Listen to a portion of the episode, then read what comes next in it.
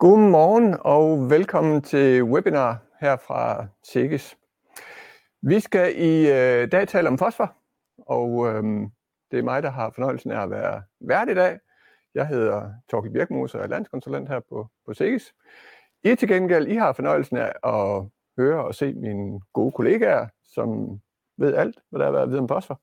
Øh, Leif Knudsen, som er chefkonsulent, og øh, Christian Furdal Nielsen, som er landskonsulent i Gøstning her på Cirkus.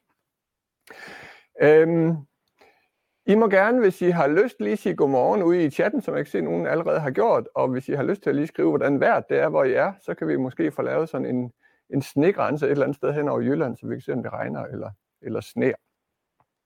Og det er også meget rart at lige at vide, at der er lidt liv derude, så vi ikke er helt alene her i, i universet. Øhm, vi skal høre øh, faktisk tre indlæg, men ligesom delt op i, i to dele. Først så skal vi høre to indlæg, som handler om omfordeling af fosfor. Øhm, hvor Leif Knudsen han vil først fortælle lidt om nogle modeller, han har lavet, eller en model, han har lavet for omfordeling af fosfor. Og bagefter vil Christian fortælle om, hvordan det er implementeret i Crop Manager. Efter det så tager vi lige nogle spørgsmål, så I er meget velkommen til undervejs at fyre løs ud i, i chatten med spørgsmål. Og så kommer anden del, hvor, øh, hvor Leif Knudsen han vil fortælle lidt om nogle øh, fosforrisikokort. Og øh, så slutter vi af igen med nogle spørgsmål til sidst, som både kan handle om fosforrisikokortene, men hvis der er noget, vi har glemt undervejs, så, øh, så fyrer I øh, bare løs med spørgsmål til det også. Så meget til introduktion, og øh, lad os springe direkte ud i det, Leif. Øh, hvis du har lyst til at introducere mere om dig selv, så gør du bare det, og ellers så vil jeg sige, at ordet det er dit. Værsgo, Leif. Det har jeg ikke behov for. Det, jeg skal tale om, det er øh, baggrunden for positionsbestemt tildeling af fosfor. Så vil Christian Furdal efterfølgende komme ind på, hvordan øh, håndterer vi det i øh, Crop Manager. Og jeg vil lige begynde at korrigere min gode kollega Torgild, fordi han taler om omfordeling af fosfor. Faktisk så er det en absolut fosformodel, vi har liggende, og ikke kun en omfordelingsmodel, som Torkel plejer at arbejde med i med kvælstof. Øh, det, som øh, jo er forudsætningen, nu har jeg problemer med at skifte.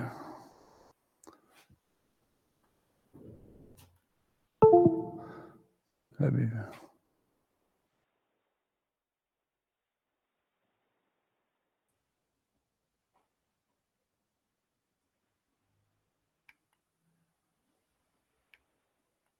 klager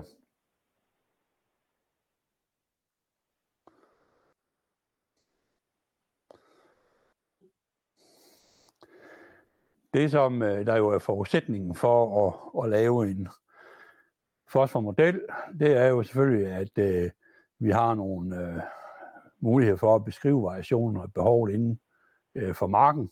Og øh, den ene parameter, som vi jo altid bruger i en fosformodel, det er et, øh, et øh, fosfortal, altså hvor meget tilgængelig fosfor er der i jorden, og øh, det andet, det er sådan set øh, udbyttet. Og øh, hvis vi ser på øh, fosfortallet, jamen så er der jo en øh, sammenhæng mellem fosfortallet og merudbyttet for fosfor. Og det kan vi jo vise øh, ved at opdele de mange øh, øh, fosforforsøg, der er lavet i de senere år, som øh, Camilla Lemming har opgjort. Og øh, der er en øh, øh sammenhæng, jo lavere fosfortal er, jo større mere udbytte er der for, for fosfor, men det er også en sammenhæng, hvor der er en, øh, en stor spredning. Øh, vi må dog forvente, at sammenhængen er bedre, hvis vi går ind i øh, og ser på variationen ind i den enkelte mark. Der har vi de klassiske forsøg ved, ved Rothamsted i England, hvor man igennem øh, århundreder, han har sagt, har bygget øh, parceller op med forskellige fosfor øh, indhold ved for, forskellige fosfortildeling, og der kan I se uh, sammenhængen der øh, mellem øh, udbyttet øh, og så øh, øh, fosfortallet, og øh, der kan vi jo se, at der er en ganske pæn sammenhæng. Vi kan også se, at øh, når man kommer op på et vist fosfortal, I ved det omkring halvanden eller noget i den stil, så øh, kommer man op på et, øh, et plateau, altså så øh, er der tilstrækkelig fosfor i jorden til, at, øh, at udbyttet er højt.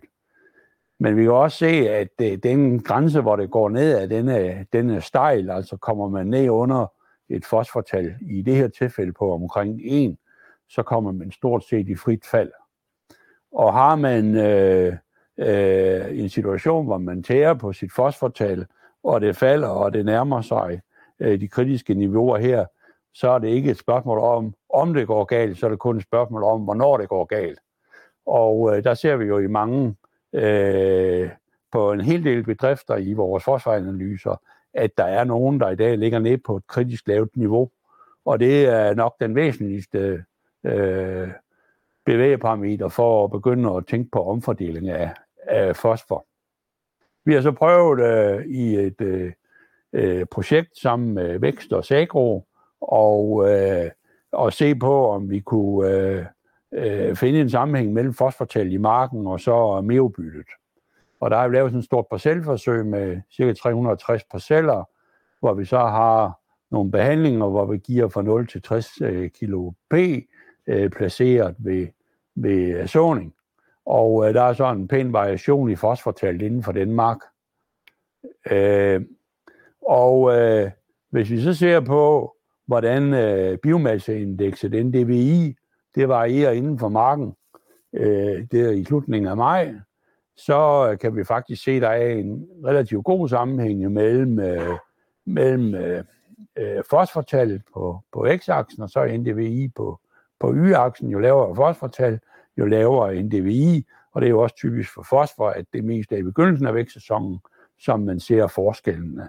Vi kan så også se, hvis vi giver 60 kg P, øh, så øh, er der stadigvæk en sammenhæng mellem fosfortal og NDVI, men øh, vi kan alligevel se, at den sammenhæng er sværere, og, og man løfter NDVI et stykke, men man kan ikke ved de laveste fosfortal gøde sig op til de samme NDVI'er.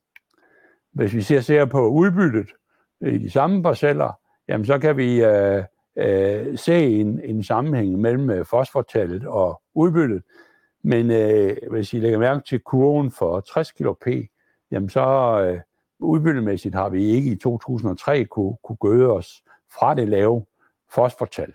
Det kan have forskellige årsager, for eksempel øh, det tørre vejr, hvor øh, vi ikke har kunne øh, øh, komme op i udbytte. Hvis vi så siger nu, øh, øh, tror vi på, at vi kan bruge fosfortal til at, at graduere efter, eller til at, at, at beregne behovet efter, jamen så skal vi have beskrevet det fosfortal. Og der ved vi, at det med at tage en prøve per hektar, altså i 100 meter grid som en øh, punktprøve, det giver en rigtig god beskrivelse af variationen af, i fosfortallet øh, inden for marken. Man kan også sige, at i store marker, øh, der kan en såkaldt fladeprøve, altså sådan lidt mere gammeldags prøveudtagning, hvor man tager en repræsentativ prøve for et område i marken, det kan sådan set også godt anvendes, men det giver en mindre detaljeringsgrad end, øh, end gridprøverne. Men specielt i store marker, så øh, er det i hvert fald meget bedre end ikke at gøre noget. Hvis vi så ser på den øh, fosformodel, som ministeren har introduceret øh, til positionsbestemt øh, fosforgøstning, så tager den udgangspunkt i sådan et, et, et grundbehov, og det beregner den sådan set ud for de oplysninger, der er i, øh, i, øh, i Mark Online. Og, og i Mark Online, der er det sådan, at der er der et, uh, et enormt behov for, uh, der gælder ved, ved normudbyttet for hver afgrøde. Her er det for vinterved. øh, der har vi 75 hektokilo som basisudbytte og 22 kilo P i behov. Det svarer sådan set til bortførselen. Og øh, så øh, er der så en korrektion for udbyttet i den faktiske mark. Her er det 85 hektokilo, øh, som øh, udbytte, som vi tror på, udbyttet er. Og der korrigerer man behovet øh, proportionalt. Og så øh, er der en øh, faktor, der her korrektion af fosforoverskud for sidste år. Det er sådan, at øh, hvis der er et overskud af fosfor fra sidste år, for eksempel, hvis det var efter kartofler, hvor man har tilført meget fosfor, så regner man med, at halvdelen af det fosforoverskud det er tilgængeligt for den næste afgrøde. Så det korrigerer man for, og det er tal, der overføres øh, fra marker øh, online. Og så vil det være sådan, at øh, på hver position, der øh, aflæses øh, øh, fosfortallet og jordtypen, og øh, øh, så sker der en, en beregning ud fra, øh, øh, hvad, hvad fosfortallet er på positionen, det skal vende tilbage til. Og øh, det kan vi se på den der kurve, hvor øh, vi har øh, korrektionen for fosfortal. Det er sådan, at øh, på lærjord, hvis fosfortal det er 2, jamen så øh, er korrektionsfaktoren 1, det vil sige, så udtrykker den sådan set, øh, øh, at den giver i det her system med bortførslen, hvis der ikke er nogen korrektioner for tidligere år. På sandjord, hvor rødudviklingen den er dårligere, der er man nødt til at tiltrække et højere fosfortal. Der skal man have, øh, øh, der er det ligevægt ved fosfortal på 3. Hvis så, at det målte fosfortal det er lavere end øh, ligevægtsfosfortallet, jamen så øh, øh, ganges der en faktor på behovet, dog øh, ganges der ikke en faktor på, på mere end, end 1,5, øh, og øh, det bliver så beregnet på, på, øh, på hver punkt. Og det gør, at øh, her har vi så et eksempel med variation af fosfortal i en mark. Øh, der er jo tit store variationer, og øh, nogle af variationerne kan jo skyldes, at øh, det er sammenlagte marker. Det giver rigtig stor variation tit, altså det er for forskellige ejendomme specielt, øh, men også inden for en mark, der har været drevet ens i mange år, der vil forskel i, i udbyttet inden for marken jo give en forskel i, hvor meget der fjernes af fosfor, og dermed med fosforbalancen hvert år, hvor det giver en variation i uh, fosfortallet. Og det er jo så det, der giver en øh, basis for et, øh, et øh, tildelingskort, som, som Christian vil komme ind på, hvordan det håndteres øh, i, øh, i Crop Manager, som det her er skærmt om fra.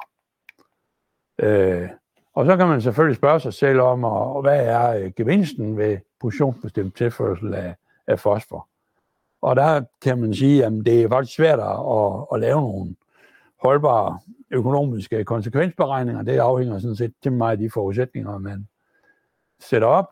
Øh, jeg kan så sige, at gevinsten den er ikke meget stor på, på kort sigt, men øh, det er specielt det der med at undgå, at vi kommer ned på så lave fosfortal nogle steder i marken, at vi kommer under den der kritiske grænse, som jeg startede med at, at sige. Øh, det, det, kan, det kan virkelig koste, og det er, er ret svært at komme øh, op derfra igen. Øh, og så kan man så sige, at der er en, øh, på den anden side set, så kan der også godt være en miljømæssig gevinst ved at undgå at give fosfor på de tal, der er øh, øh, øh, høje i marken. Det skal jeg vende tilbage til senere. Men nu vil Christian fortælle, hvordan at, at, at det håndteres i Crop Manager. Ja, det vil jeg gøre. Men øh, inden man går i gang i øh, Crop Manager, så skal man jo have en gødningsplan, der også er ligesom, brugbar i, i det her scenarie. Fordi man skal jo have en fosforgødning, det giver sig selv til at, at flytte rundt med, med fosforen. Og øh, som modellen er bygget, så er det lavet sådan, at øh, NP-forholdet i gødningen øh, skal være mindre eller lige med 2. Øh, sagt på en anden måde, der skal være maksimalt dobbelt så meget kvælstof i forhold til fosfor i gødningen. Ellers så flytter man for meget rundt med, med kvælstoffen til, det, til at håndtere. Øhm, og hvorfor snakker jeg om det? Jo, men det er jo fordi, altså, i, i bund og grund så var det nemmest at tage en øh, uh, triple superfosfat med den rene fosforkilde og flytte rundt. Og, og det kan man også bare gøre, men, men det er jo som oftest ikke den billigste fosforkilde. Der er der mange, der værger sig ved at, at, at bruge den, men den er jo selvfølgelig helt oplagt. Der er jo ingen problemer i, i det. Men vi prøver lige at, at lave en lille regneøvelse, vi prøver med forskellige gødningstyper for at se, hvad, hvad problemet er, og hvordan vi håndterer det.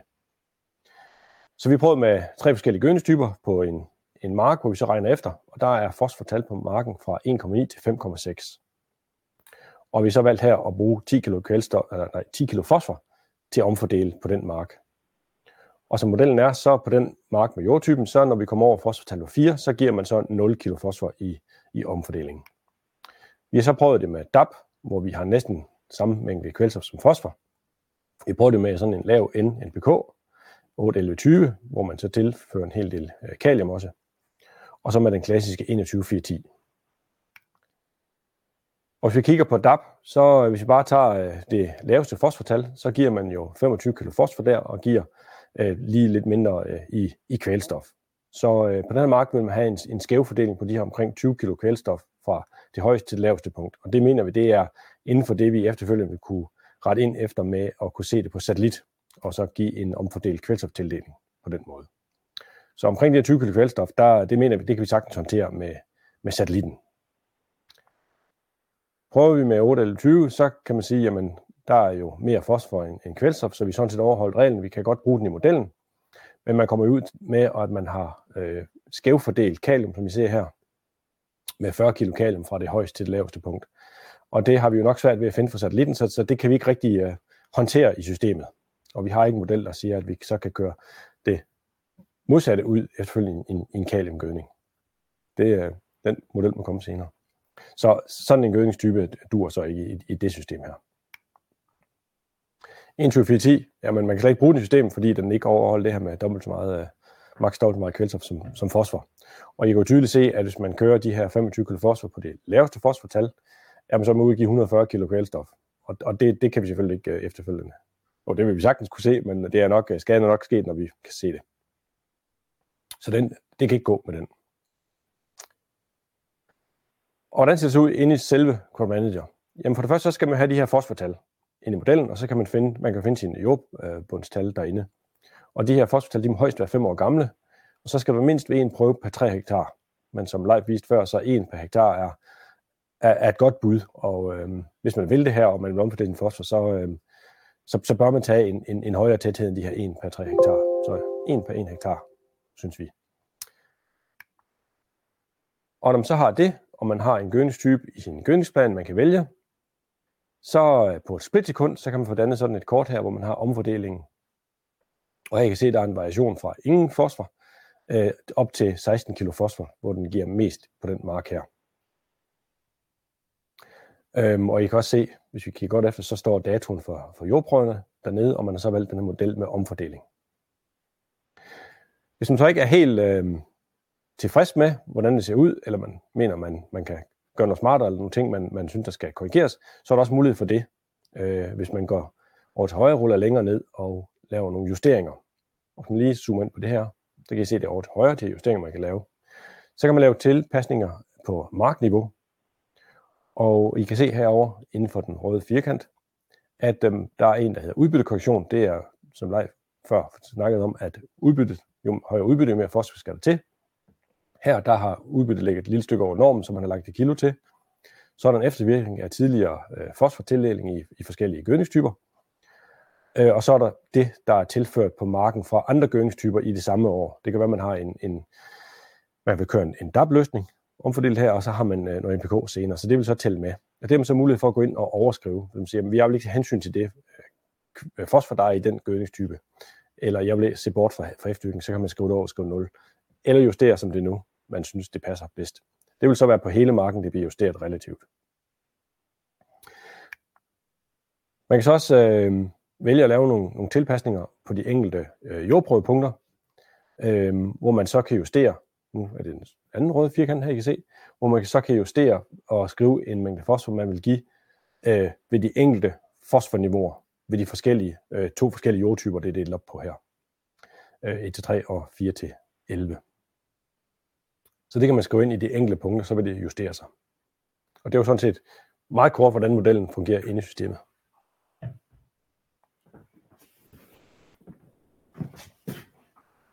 Tak for det, Christian. Og tak for det, Leif. Øhm, var det sådan set tid til spørgsmål, men jeg kan se, at der er ikke rigtig nogen, der dukker op i chatten endnu. Så hvis I har et eller andet, der hænger, så øh, skynd jer at fyre dem af. så samler vi op på dem senere. Øh, Leif, jeg bemærker, at du øh, korrekte mig ved, at jeg kom til at kalde det omfordeling. Det er jeg selvfølgelig meget ked af, og jeg vil meget gerne undskylde. Øh, men jeg bemærker også, at Christian han kom til at kalde det omfordeling. Så, så jeg synes også, du skal lige, om, du skal lige øh, skille Christian lidt ud også, for du skal behandle dine børn ens. Øh, hvis ikke I lige kommer i tanke om nogle spørgsmål nu, så tror jeg faktisk, vi går direkte videre til øh, dit næste indlæg live, som handler om øh, fosforrisikokort. Det håber jeg, jeg fik introduceret rigtigt. Det må du korrekte mig igen. Ja. Men jeg tror, når I begge to kalder det omfordeling, så er det, fordi I hænger fast i gamle kvælstofmodeller og sådan noget. Det, det her, det er jo helt andet. Som jeg plejer at sige, øh, om, øh, omfordeling, det er jo, det er jo bare håndværk. Absolut tildeling, det er, det er kunst. Øh, så det er, er vanskeligere. Men øh, det, det, vi skal nu, det er sådan set øh, stort set noget helt andet. Men det er at tale om øh, fosfor som et miljøproblem.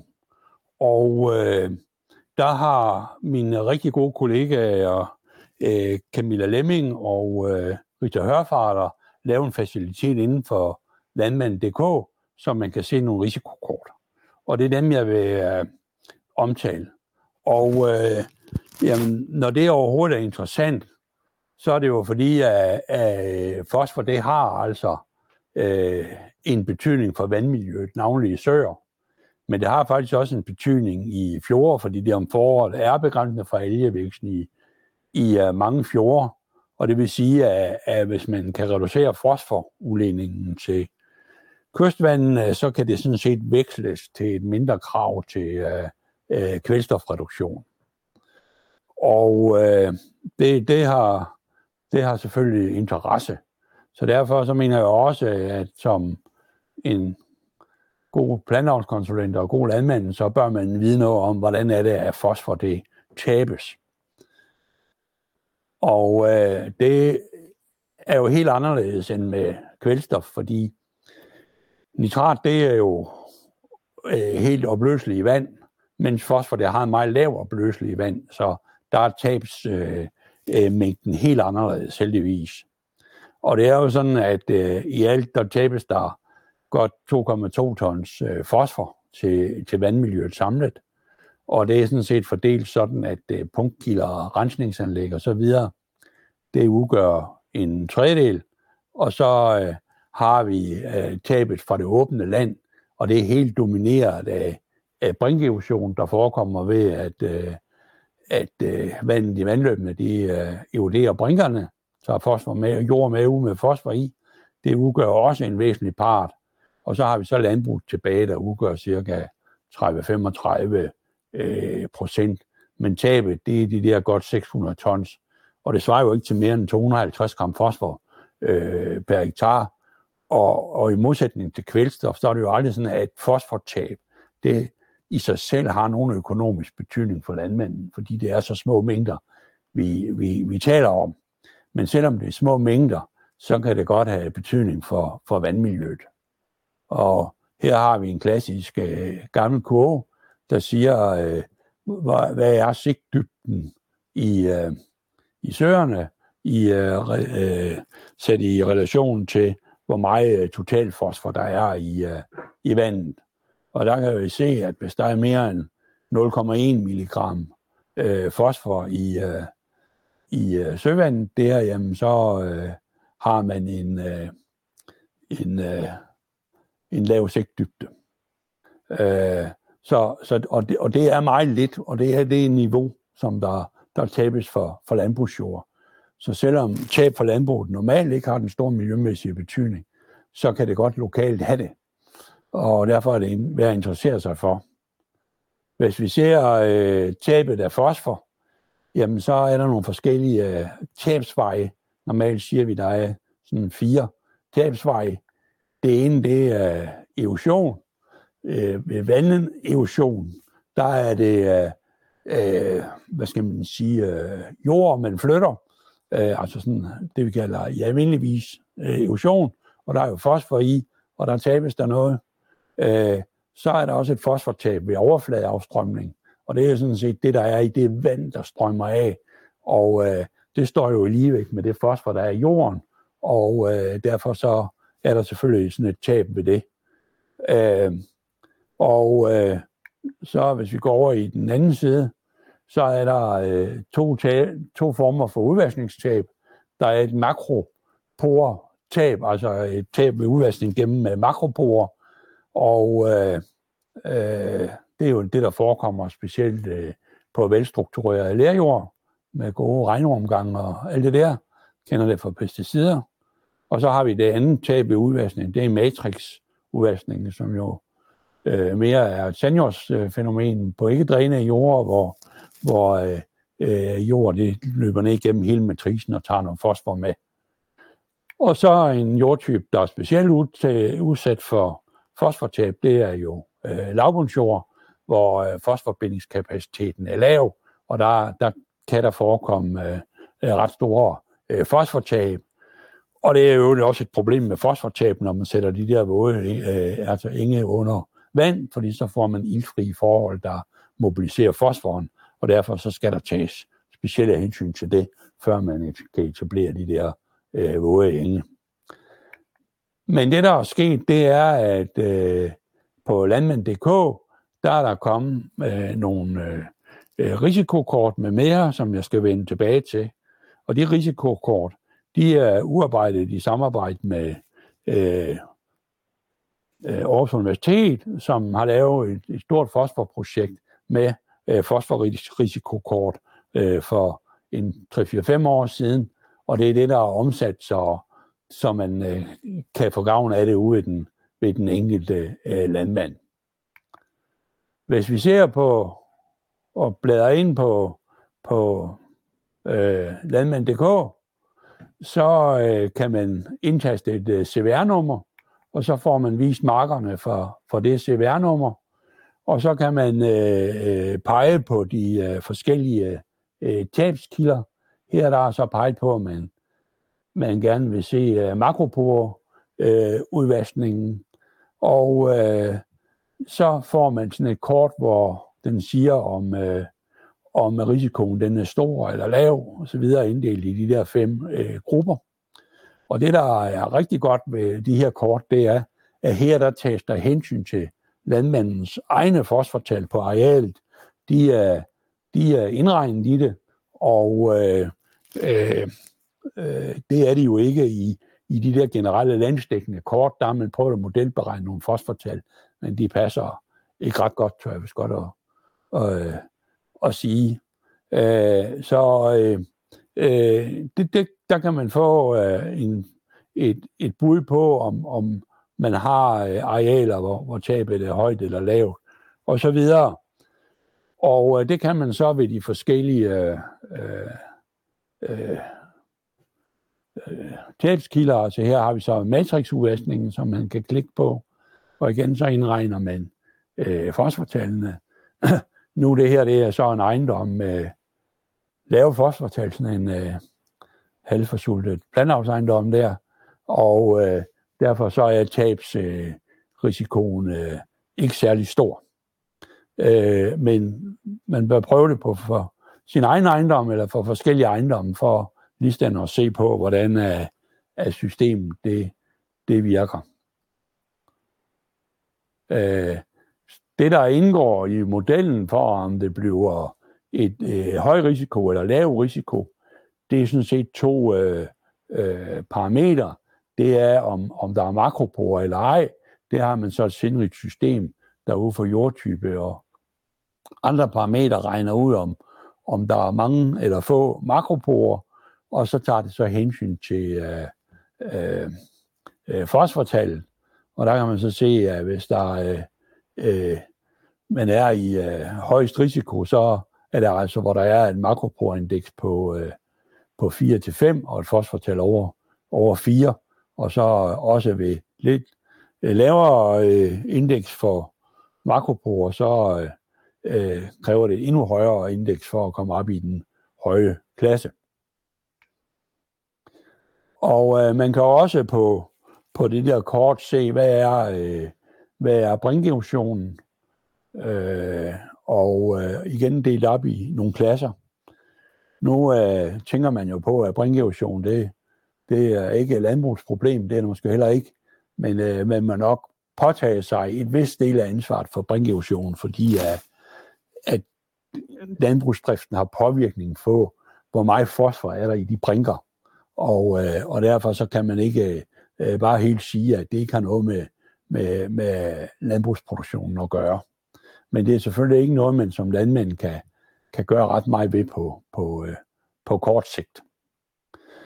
Så der har man mulighed for at gå ind og, og se tabsrisikoen på, en konkret ejendom øh, øh, på forskellige øh, klasser.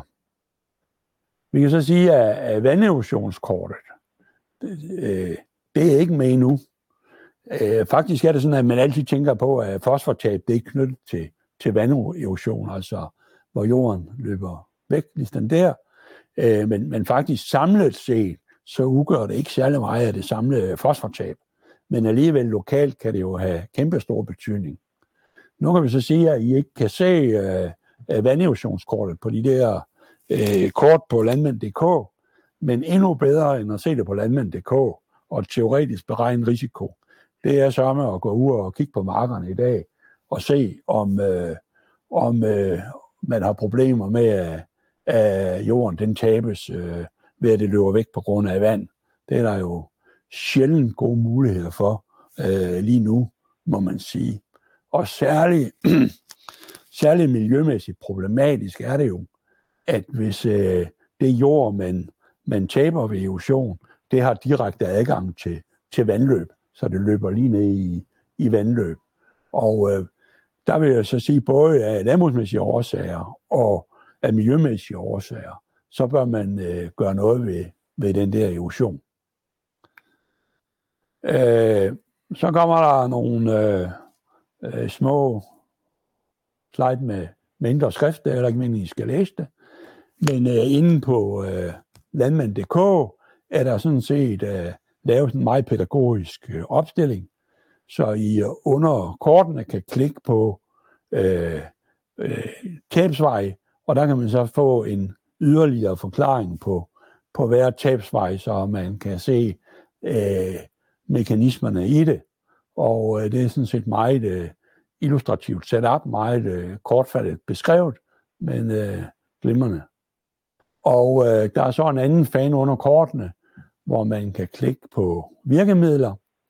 Og øh, øh, igen så er det øh, for hver tabsvej beskrevet, hvad er det for nogle virkemidler.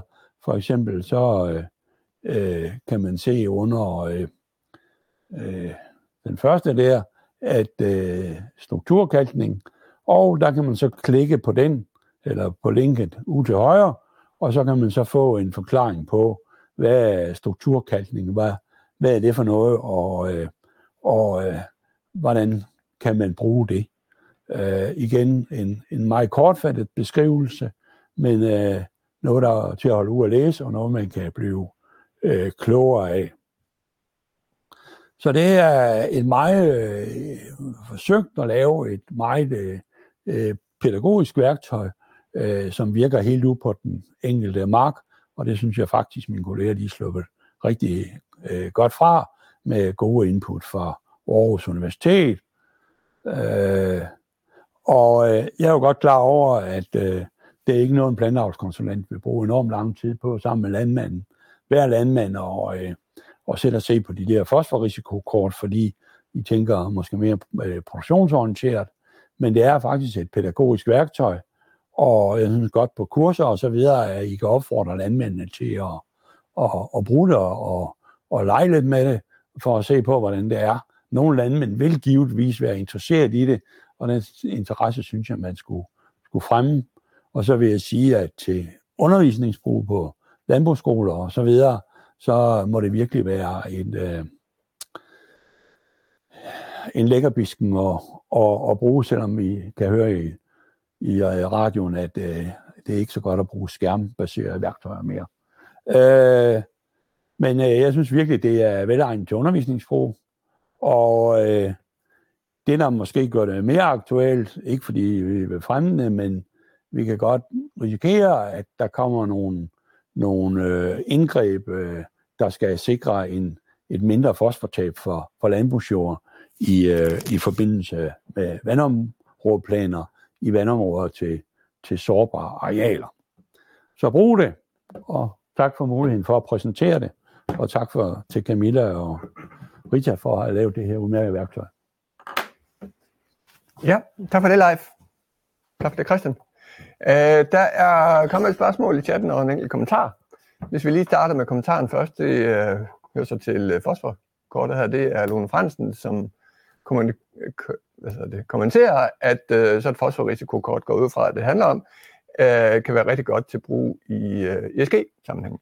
Og det er jo nok rigtigt, at det kan være et fint afrapporteringsværktøj der.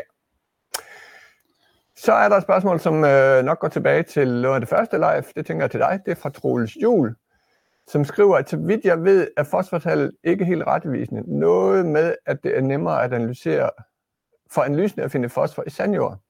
Vil det ikke give en risiko for at undergødske sandjord med fosfor? Nej. Kan du ja, det er rigtigt, at, øh, at fosfortallet det er ikke retvisende i alle tilfælde. Og det øh, er der jo lavet et stort stykke arbejde på, og øh, specielt i, i øh, nordjyske øh, områder, der, der ser vi jo problemer med, at fosfortalt overhovedet ikke øh, øh, duer. Det er en lidt anden historie, og øh, øh, hvis man er i det område, så kan man sådan set ikke bruge den øh, fosformodel, vi har. Så skal man øh, faktisk bruge øh, e, et andet øh, fosforindeks til at, at omfordele efter, som øh, fosformålet i, i øh, calciumklorid. Det har jeg så undgået her, fordi i, i 90, 95 procent af areal, der virker fosfortallet. Og så er det spørgsmål om, om, om, om, man, øh, om der er risiko for at undergå på sandjorden, fordi uh, vi ved også, at der er nogle sure sandjord, der, der virker fosfortallet ikke for godt. Men altså, vi har jo sådan delvist taget hensyn til i øh, modellen, øh, med, for sandjord, fordi øh, at vi kører med et højere tilstræbt øh, fosfortal øh, på sandjord. Det gør vi endnu ikke i Mark Online, og det har vi egentlig længe ønsket at få ind. Men altså i Crop Manager-modellen, der, uh, der er det inde. Så jeg mener sådan set ikke, at, uh, at risikoen den er, er ret stor. Du skal selv lige omfordele nu. Nå, undskyld. jeg er også præget af ja, ja, ja. tidligere ja.